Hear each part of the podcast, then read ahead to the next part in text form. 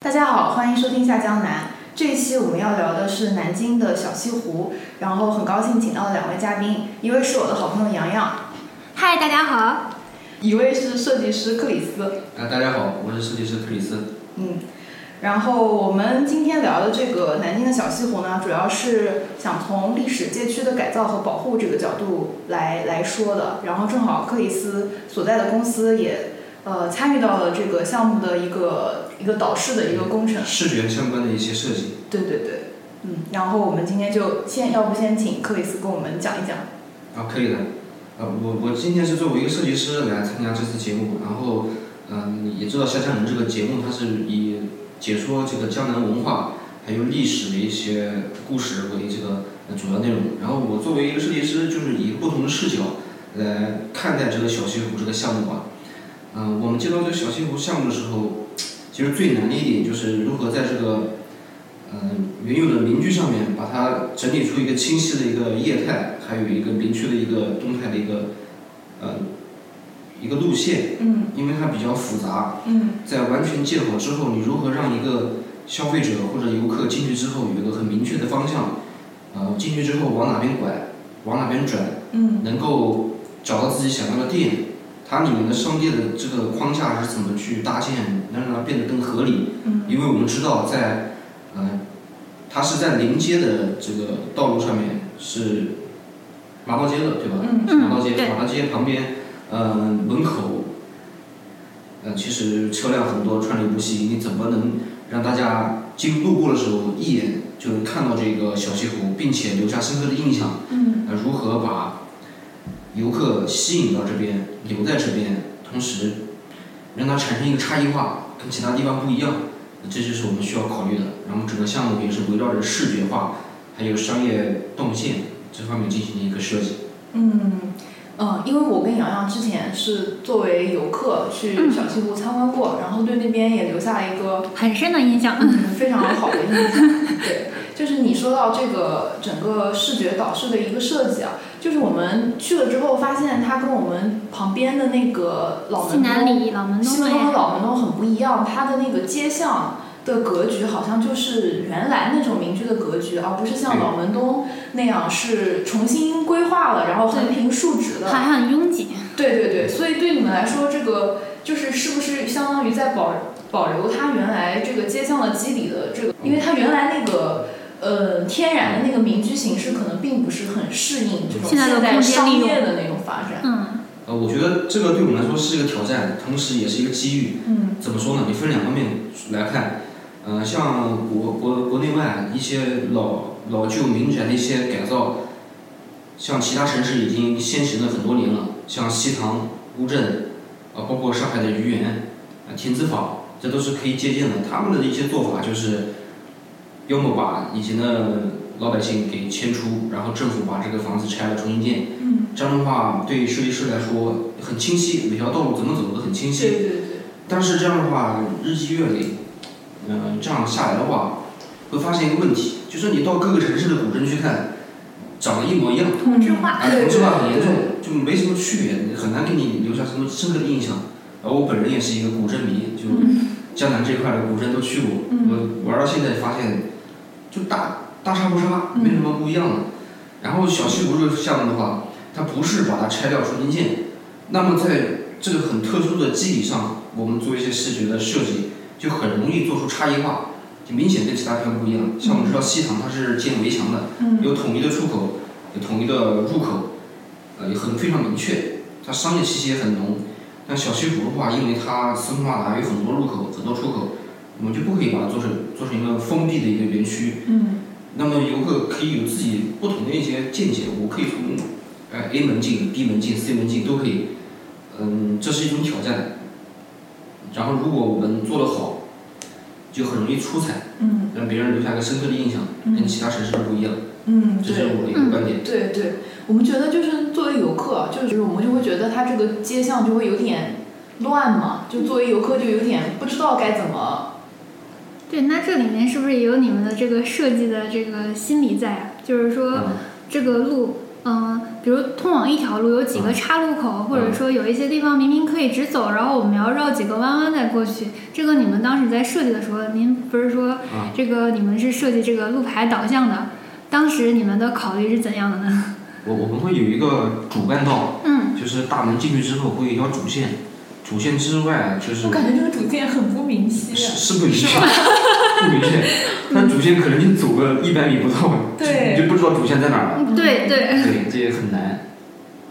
这也是对我们一种挑战嘛。所以的话，这个整个理念就是，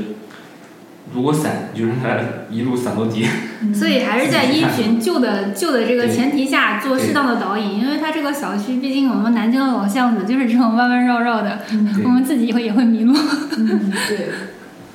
旁边街道不是旁边很多小景观嘛，还有一些小的休憩嗯桌，反而就会觉得这个地方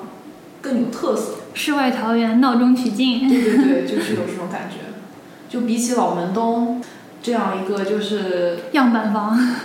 对，因为老门东那个地方，整个给人就是感觉是太商很业假。上面嗯，对，因为他都把原来的老房子拆了，然后建了都是假古董的感觉。 对对对，它没有生命力。嗯，对所以它一开始的生意非常差。对对对，但是我们感觉好像现在小小西湖的人流量还是不是特别的多。我们之前去的时候是周末，嗯，我之前在工作日的中午，还有工作日的晚上都去过，嗯，基本上就是没有什么人。嗯晚上的话，因为它没有什么灯光，好像现在。对，它这个地方比较小，还对没有形成一个大的规模。对，晚上的话就更加荒凉。哦，对，更像老老宅子的原样子。还有就是我们上次去的时候，就是啊，我第一次去的时候有那个崇文馆，关门了还是歇业了？不晓然得。后我连续我我连续去了两次，嗯那个崇文馆都已经关了，就是它那个地方的，呃，商店有的很多就是不没有办法难以保维持对，长难期以维维持持了，对因为它这个概念是比较新的嘛，它主打一个共生，跟原有居民啊、原有建筑啊进行一个共生，这在全国来说还是比较少有的。它一个新兴的一个商业模式，哦，以我视角来看，它就是一个商业模式了。嗯嗯，它发展肯定是需要一个铺垫和一个探索。嗯探索的过程。嗯对嗯，比如说你开一个商场，你第一年之后肯定很多很多家店会倒掉，嗯在对第二年再开一些店，总能摸索到一些合适在这个业态当中去生存的店。嗯，就慢慢的，只要我们框架搭的对，我们思路理的对，我们坚持下去，它肯定会找到一个适合它的一个商业业态。生存嗯模式。嗯对，其实老门东也是这样，就一开始刚开的时候。对我们刚刚讲生意很差，嗯对，然后现也在是慢后来慢慢的，慢好多对年积累起来的一个人气，而且每个时代都有不同的一些风口和一些流量，比如说现在短视频，像老门东的话有个德云社，对吧？嗯呃，比如说有一些网红店，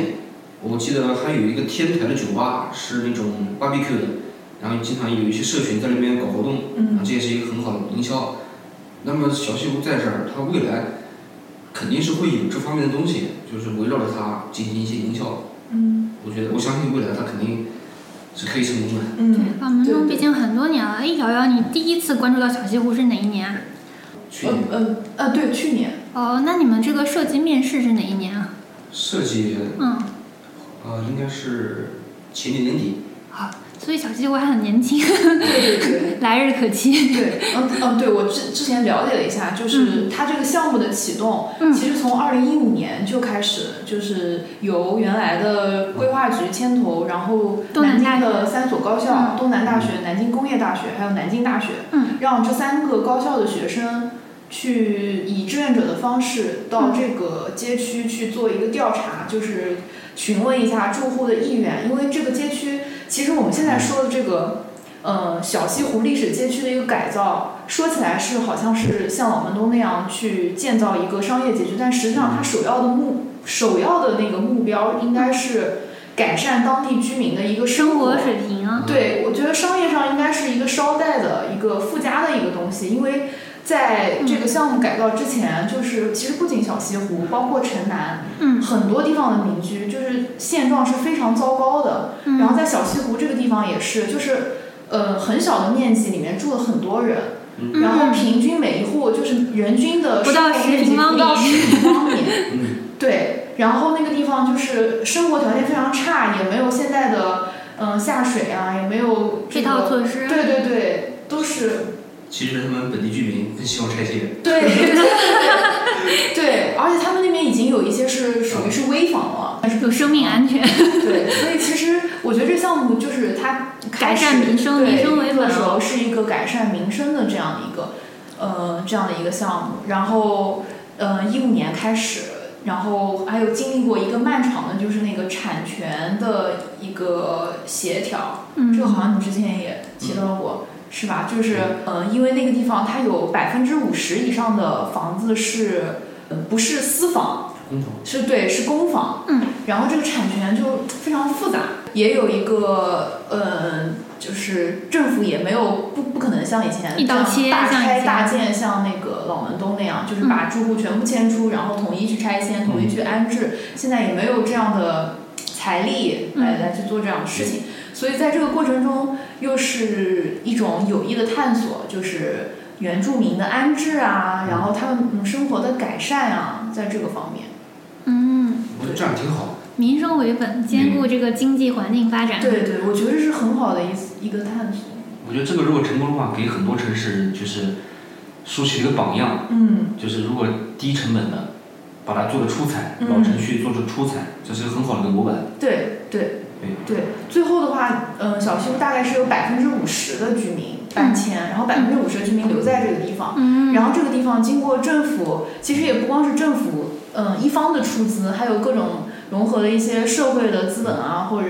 嗯、呃很多方的一个合作，嗯然后把这个地方改造的更加的宜居，就还有就是你之前好像提到过有一个那个管道下水的，就是哦，整体规划了一个下水的一个设计。对，因为老宅子这个管道毕竟老老旧了，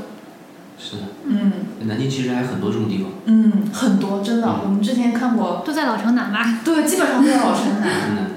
在那个呃南普厅后面有一块也是，现状都非常的糟糕。还一马巷那边，嗯、对对对，愚园附近是不是也有一块？有那边也很糟很糕那边。啊、那边那个有一个叫什么供着吴道子的那个那个寺庙，瓦罐寺，对，嗯，瓦罐那寺边也很乱。那边也对，那边也有一些对状况非常差的民居。阴高巷那边。然后也没有、哦，对，樱高巷，对，对，也没有灯，然后巷子非常窄，嗯房子非常破，砖都露出来了。对对对对对对，其实我还挺喜欢这种小街小巷的。嗯我去一些其他外地城市去玩儿，嗯我不是喜欢，不是很喜欢去那种高大上的那种新新城、嗯新街区，我倒喜欢去那种小街小巷。嗯呃，我觉得更有生命力，更有烟火气息。嗯你可以打开那个大众点评，你搜一下南京知名的呃老店，就是必吃榜，你会发现很多都集中在老城老南。城南，嗯对，有很多名小吃，嗯因为它是根根在这边慢慢长出来的，它嗯有积淀，它肯定是有价值的。嗯，我相信是共生共享这个理念延伸下去，是会把这个价值保留下来。嗯你如果把这个原有的地盘全拆掉，盖个大商场，啊、有很多连锁店迁进来，虽然高大上，但就见仁见智。那我个人比较喜欢这种有生命力的东西。嗯，对对对，就是你说的那种烟火气，嗯，就是在小西湖里面你是可以看到原住民就是和这个新的环境融为一体，有这种感觉。这也是我比较羡慕的苏州老城，就是苏州老城区就是这样的，原住民还住在里面，然后游人也在旁边，这种感觉就好像你穿越了，穿越到原来的人家的苏州人的生活里，对，对感受慢生活。哎，其实我想插一句哦，嗯就是同里古镇你去过吗？没有，我觉得我个人觉得就是。我很希望小西湖就是能建成目前的同里古镇的样子，因为同里古镇以后商业化不知道会不会严重，但目前的话，它还是就是把当地的人哦，他们有一部分人没有迁走，嗯或者迁在旁边，嗯当地人在当地就是在同里古镇里营业，比如船夫是同里人，然嗯后做做饭的这个小店里面的这个店员全都是同里人，啊然后开民宿的依然是同里人。当游客进去之后，同里人会给你做这个贴身的导游，嗯告诉你哪些宅子哦是以过去哪些人住的，然后哪些店特别好吃，嗯然后是我们这嗯边同里太湖啊这边什么什么东西，然后你可以怎么怎么玩，怎样欣赏。这个感觉就是一个非常好的嗯把保留原生态。对旅游跟当地人特别好的结合在一哎，起。但我是是不是乌镇也是这样？不是乌乌镇西塘全不是，非常的差，乌镇好像也是有很多商业化太严重了，哦，商业化太严重了。乌镇它是有一个成立的公司，政政府成立的公司叫乌镇，具体名字叫什么不知道，反正就是管理它这个旅游业态的，就是统一管理游客进出啊、检票啊，还有一些商家的一些什么税收啊管理，它是有统一公司在保障这个运作的。哦哦，对，我是很多年前去过一次乌镇，然后我当时还住在那个景区里，嗯就是第二天早上就是就是听着那个小桥流水的声音醒来的那种感觉。那是很久以前了。那可能嗯在很是久以前，西塘、乌镇、同里是划船，能、嗯能一天两天全部通到的，哦，就是没有这么多门票卡啊什么的。啊，哦就是你如果愿意花钱雇一个船夫，他就给你来一圈，哦，我在船上吃住啊玩。我去是一三一四年吧，我也忘了哪一年了，好像嗯一三年。那时候我也是住在景区里面的，嗯也是没有那么多门票。后来我们去过，现在不知道怎么样。我嗯现记在得，我当时去的时候，嗯就是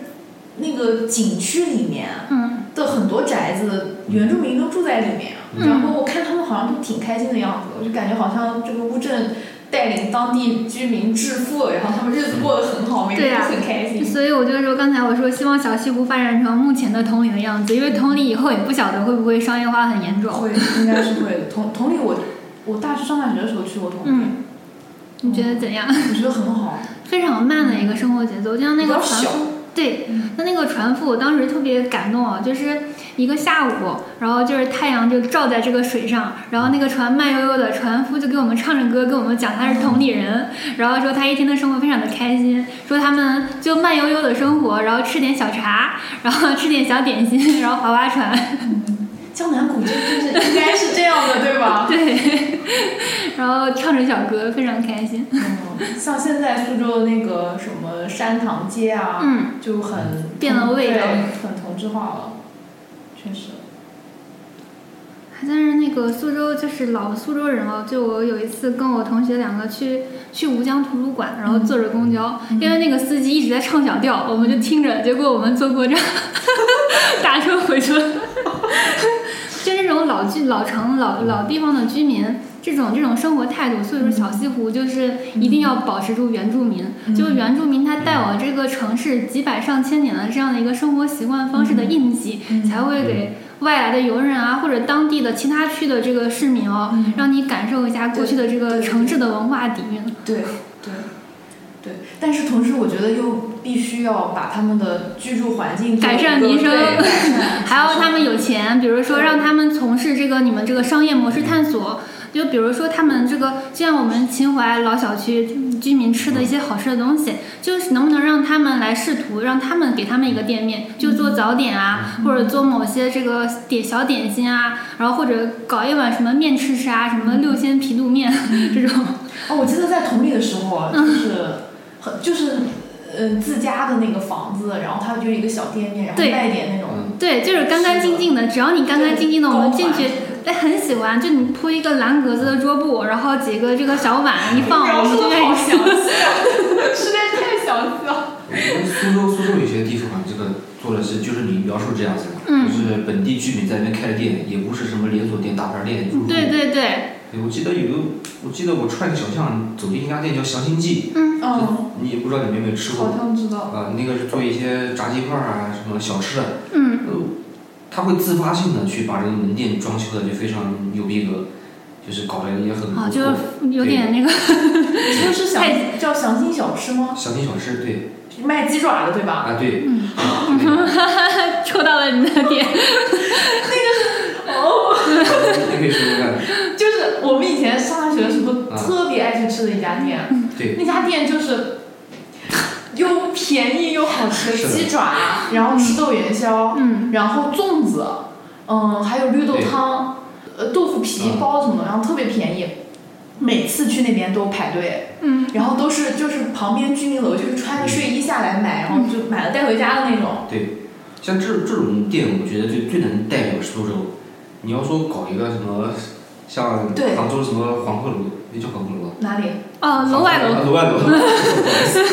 像杭州那种楼外楼就搞得非常大啊，虽然也也有档次啊，嗯、见仁见智。我觉得就不是非常接地气，嗯，像这种小品小诗就比较接地气，能代表本地那种感觉。但像像小碎步，我觉得还是略微有一点商业。嗯嗯原来店也都是以流量为主，视觉为主，就什好么看工艺品啊，嗯什么咖啡店啊，茶室、棋牌。对还啊还不是真正的把南京本地特色对对对对对对，我觉得如果小西湖要发展起来，应该最少留个三五家店面吧，给这种嗯有点竞争，然后有点特色。我觉得现在小西湖的店都是那种网红风格，对对，网红风就找不着我们特别想吃的有特色的一个东西。对，然后但是它有一个有一个嗯挺好的，就是很多嗯咖啡店也好，餐饮店也好，店里面是有。嗯，一部分那个，就像我们那天吃饭看到那个天井那样，保留了一个老的民居，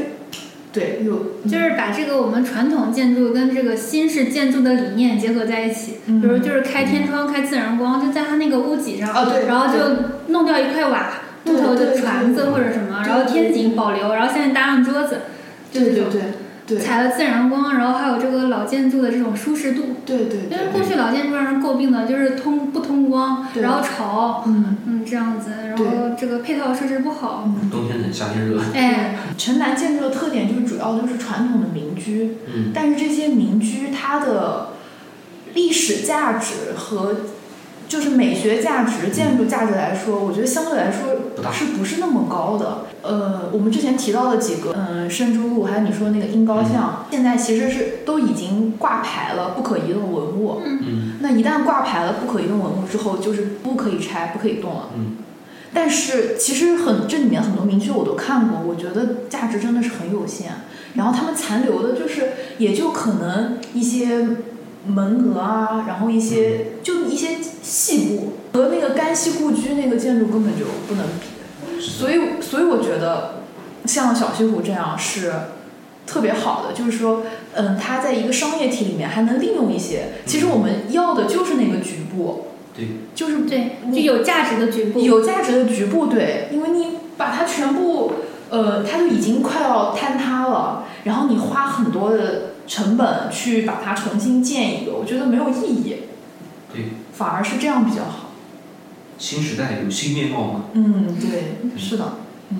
然后还有一种就是现代跟过去的混搭，就是嗯很多地方不是瓦吗？嗯然后它又竖了一些那种玻钢璃，筋混凝嗯的那种玻璃或者什么，就是一个混搭，就是感嗯觉还挺好的。但是确实，我觉得就是网红店太多了，我觉得是难以为 继。你现在看它，我们 俩都在想它那个赚不赚钱，会不会开两天就关了？然后人流量又没有老门东夫子庙那么大，然后对吧？感对，觉小西湖毕竟目前开发出来体量有点小，嗯然后慢慢这个慢慢迭代嘛，嗯，哦，所以还会继续做下去是吗？慢慢就是迭代现在还没有做 完。就是倒一家再起一家，最后谁能活下来，谁就代表小西湖。嗯，对对。在探索一起实验，对，嗯对。然后好像他现在我们上去的时候还看到一家新开的酒店。哦，对，我们就想问这个住宿跟民宿，其实我们觉得就是小西湖如果做做住宿和民宿，应该是很好的，民宿可以啊，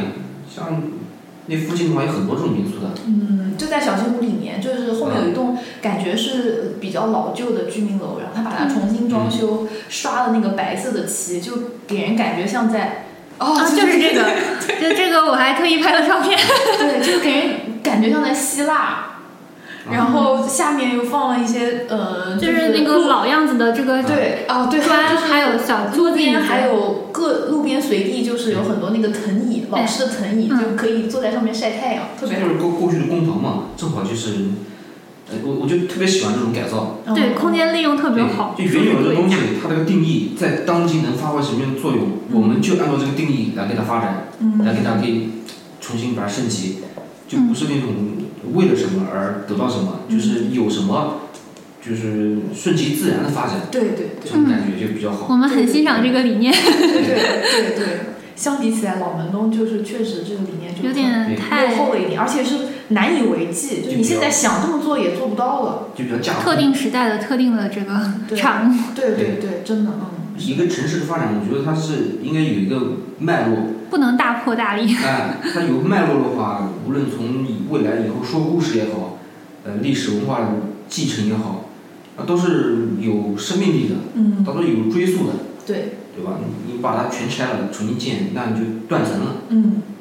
嗯，就是俗话说的文化断层嘛，嗯就是在原有的基础上，你这个定义再给它增添一些新的东西，呃，这样发展起来，我觉得未来是有故事说，呃，动人的，那嗯整个地区整个小西湖是非常动人的。嗯，对，有历史有故对事，对而不是全部新建。对。哦，说到历史，这个小西湖街区里面还有两个文保单位，嗯，一个是沈万三故居，一个是傅瑶城故居。哇，好棒哟！嗯，但是沈万三故居我不知道在哪，而且它据说还有个南部大厅， 我嗯，们都没看见。有机会还要再仔细探深度讨。 对探索还要再去。嗯，对对对。今天聊完之后，你可能会得到一些新的东西，然后带着这些东西再去。还有新的视角。。对对对，你可以自己也带入这个设计师的角度嘛。嗯，如果是你，你会怎么改造？对，嗯，挺有意思的。这个这个再请克里斯再嗯再聊一聊，就是说你们这个设计的时候，大概呃小西湖地区这个商业模式探索的类型吧。类型啊，嗯啊，呃，这个主要是政府的把它就是去进行一个定义的。呃，我们就是把一些元素给提炼出来，然后最终先说上我们 logo 吧。嗯最终是把这些元素落到我们 logo 上面的。嗯，你可以看到现在我们这个小西湖的 logo，它是呈一个方形，然后四边是花格窗的那种内凹的那个角。为什么这样设计呢？因为它整体的一个格局就是这个是吧？建筑的用料，哦对建筑的用料都是呃原有的一些砖瓦，还有一些屋檐，把它设计出来了。所以的话，嗯你可以看到上面融入了我们一个汉字“共”，嗯，就是它看得里出来。嗯面共生共享这个“共”，这个“共”上面这个部分把它分成了六片砖，嗯底下两撇一撇一撇一捺分成了这个屋顶的哦，屋檐，这样的话嗯，既能把这个视觉元素融进来，同时又把共生、共创的这个理念融入到这个 logo 当中。那么共生的话，那肯定需要支撑共生的这些东西，对吧？嗯。那在我们前他们前期探索的这个业态当中，呃，就会有两种业态，一一个是动，一个是静。我们可以把它这样去理解，在马道街旁边车水马龙的临街店，我们希望把它做成一个比较抓人眼球的视觉的一些网红店，比如说一些咖啡店、一些茶社，嗯能够更吸人眼球，主要就为了好看。嗯嗯，然后往里面走的话，希望有一些近的东西，比如说民宿、嗯棋牌室、剧本杀、嗯书店嗯，这些近的，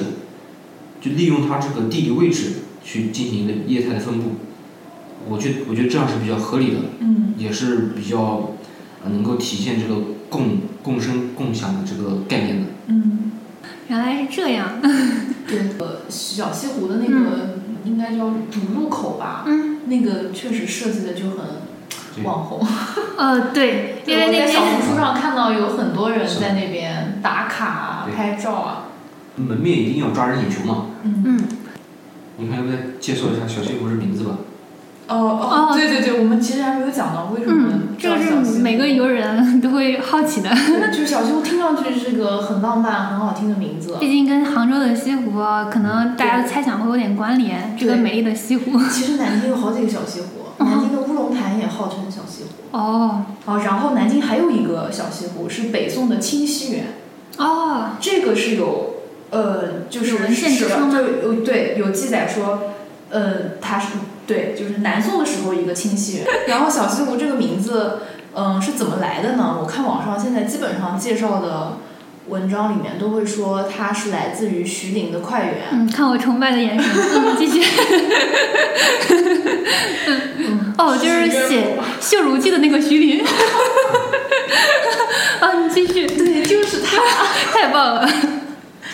对，就是徐陵是南京明代南京很重要的一个文人，一个戏曲家。嗯，然后他当时在武定桥附近自己有一个园林叫快快园，好有钱啊。嗯对，然后它的园林也是很有名的，然后有很多文人会在里面雅集。嗯然后但是真正让它这个快园出名，是在呃武宗朱厚照来南京的时候去了它那个园林，祖宗晚上就是喝了点酒，然后在他们家嗯快园里面有一个池子，在这个池子里面想钓鱼，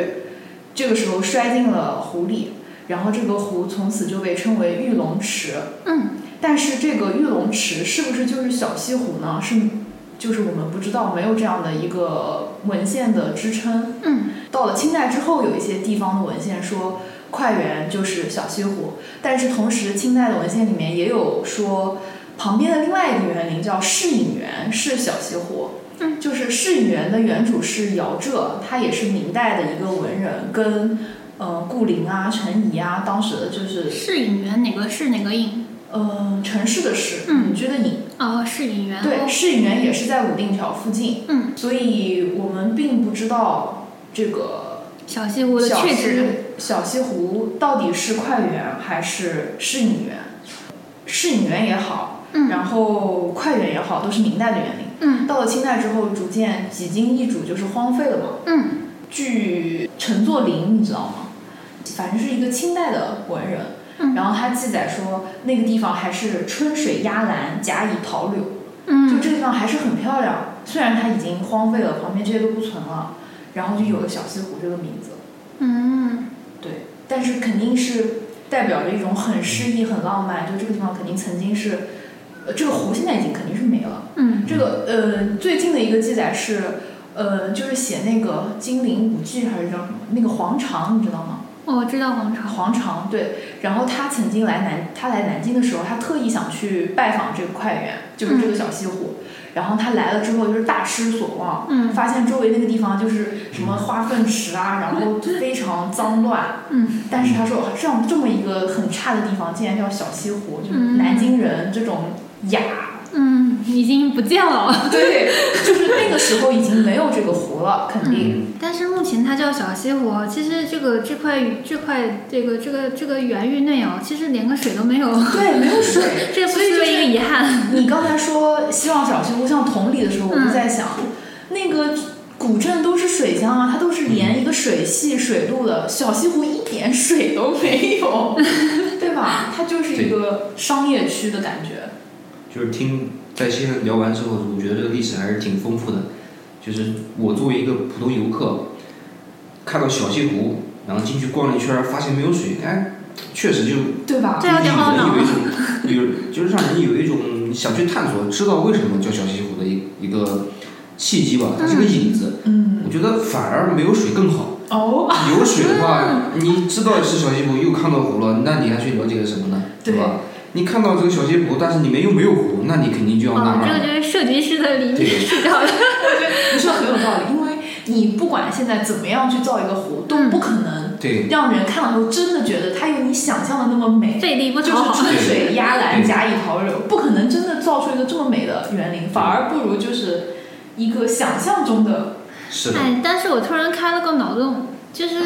不妨就是你说真的水并不稀奇，我们嗯不妨搞出一小片枯山水，上面就是可以做上一些景观啊、就是做上一些什么游客的这个栖息栖息的一个小小处所。比如说我们讲这块这个路况很复杂，嗯就不妨在某一个地方比较关键的一个点，就搞上一小片枯山水，然后就是说哦小西湖，然后就是说过去的西湖呢已经枯了，然后然后如今有一片新的这个， 真的是可以的，我觉得，因为枯山水并不很影响这个啊，这个这个环境啊或者土地利用。嗯，可以。反正小西湖现在就是一个地名嘛，旁边不是还有个小西湖小学，还有西湖里这个地名，嗯，对，就是一个很美好、很浪漫的一个名字。嗯对，我觉得这种好听的名字在南京，嗯，挺少见的。 对，好多好多老的巷子都很难听嗯啊，泥马巷、你马上，古筒巷、羊皮匠，羊皮巷嗯，对吧？都是就是古筒巷，就是做古筒嘛，古筒是马嗯桶，你知道吗我？知道，就是这些名字都，当然有好听的，桃叶渡啊、嗯，乌衣巷啊，真的很好听。嗯，那难听的也有好多。对，嗯，这些名字跟以前住在这边的人有关系。对对对，他们从事的行业有关。是的，哦，其实我们现在都说小西湖，小西湖，其实它这个地方叫大油坊区、嗯历史风貌区，就是规划出来的整个这一块儿。小西湖只是我们的一个嗯俗称，相当于大油坊区，那油大坊油坊大油坊嗯在先在先你知道啊，就是南京城啊，就是城墙内每个区域在历史上古代它大概都住了什么样的人呢？嗯，这个是大概是有个分区的。像其实，嗯嗯，城南这一块儿，明清的时候基本上就是普通民居、嗯，普通人住的地方，然后商业区。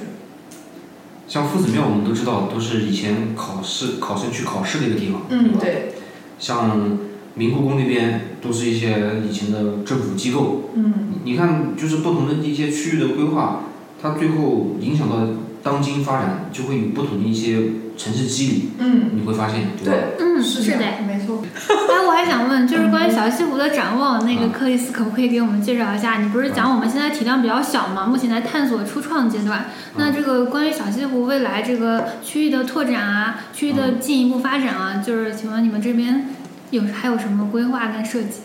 啊，就规划和设计嗯不是我们说了算，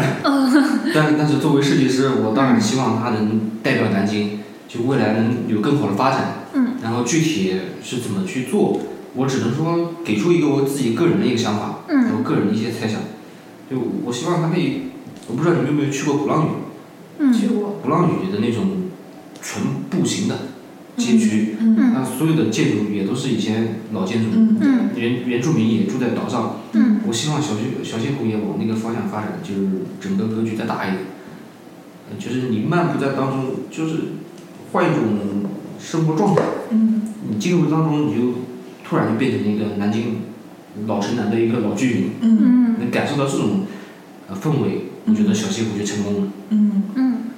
然后我前两天看到，就是薛冰老师，他也是南京地方史的一个嗯、呃非常有代表的一个学者吧。他对小西湖有一个评价，我觉得很适合作为一个我们今天节目的一个总结。他是这样说的：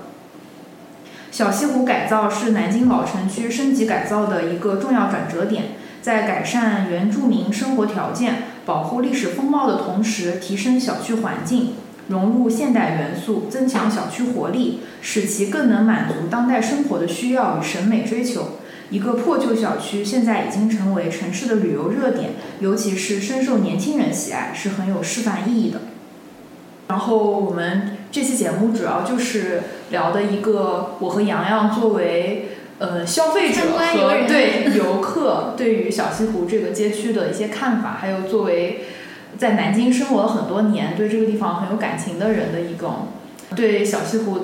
这样以小西湖为代表的历史街区的一些展望吧。然后克里斯就是跟我们说了很多，嗯，他作为设计师在这个历史街区改造的过程中的很多思考。然后我们今天说了这么多，也是希望有更多的人能来小西湖，然后关注小西湖。对，关注小西湖，在这里游玩消费，然就关注这个嗯旧通城过小区西感湖地来方背后的对了解南京背后城的啊对南京的地方的文化。然后我们这期节目就录到这里，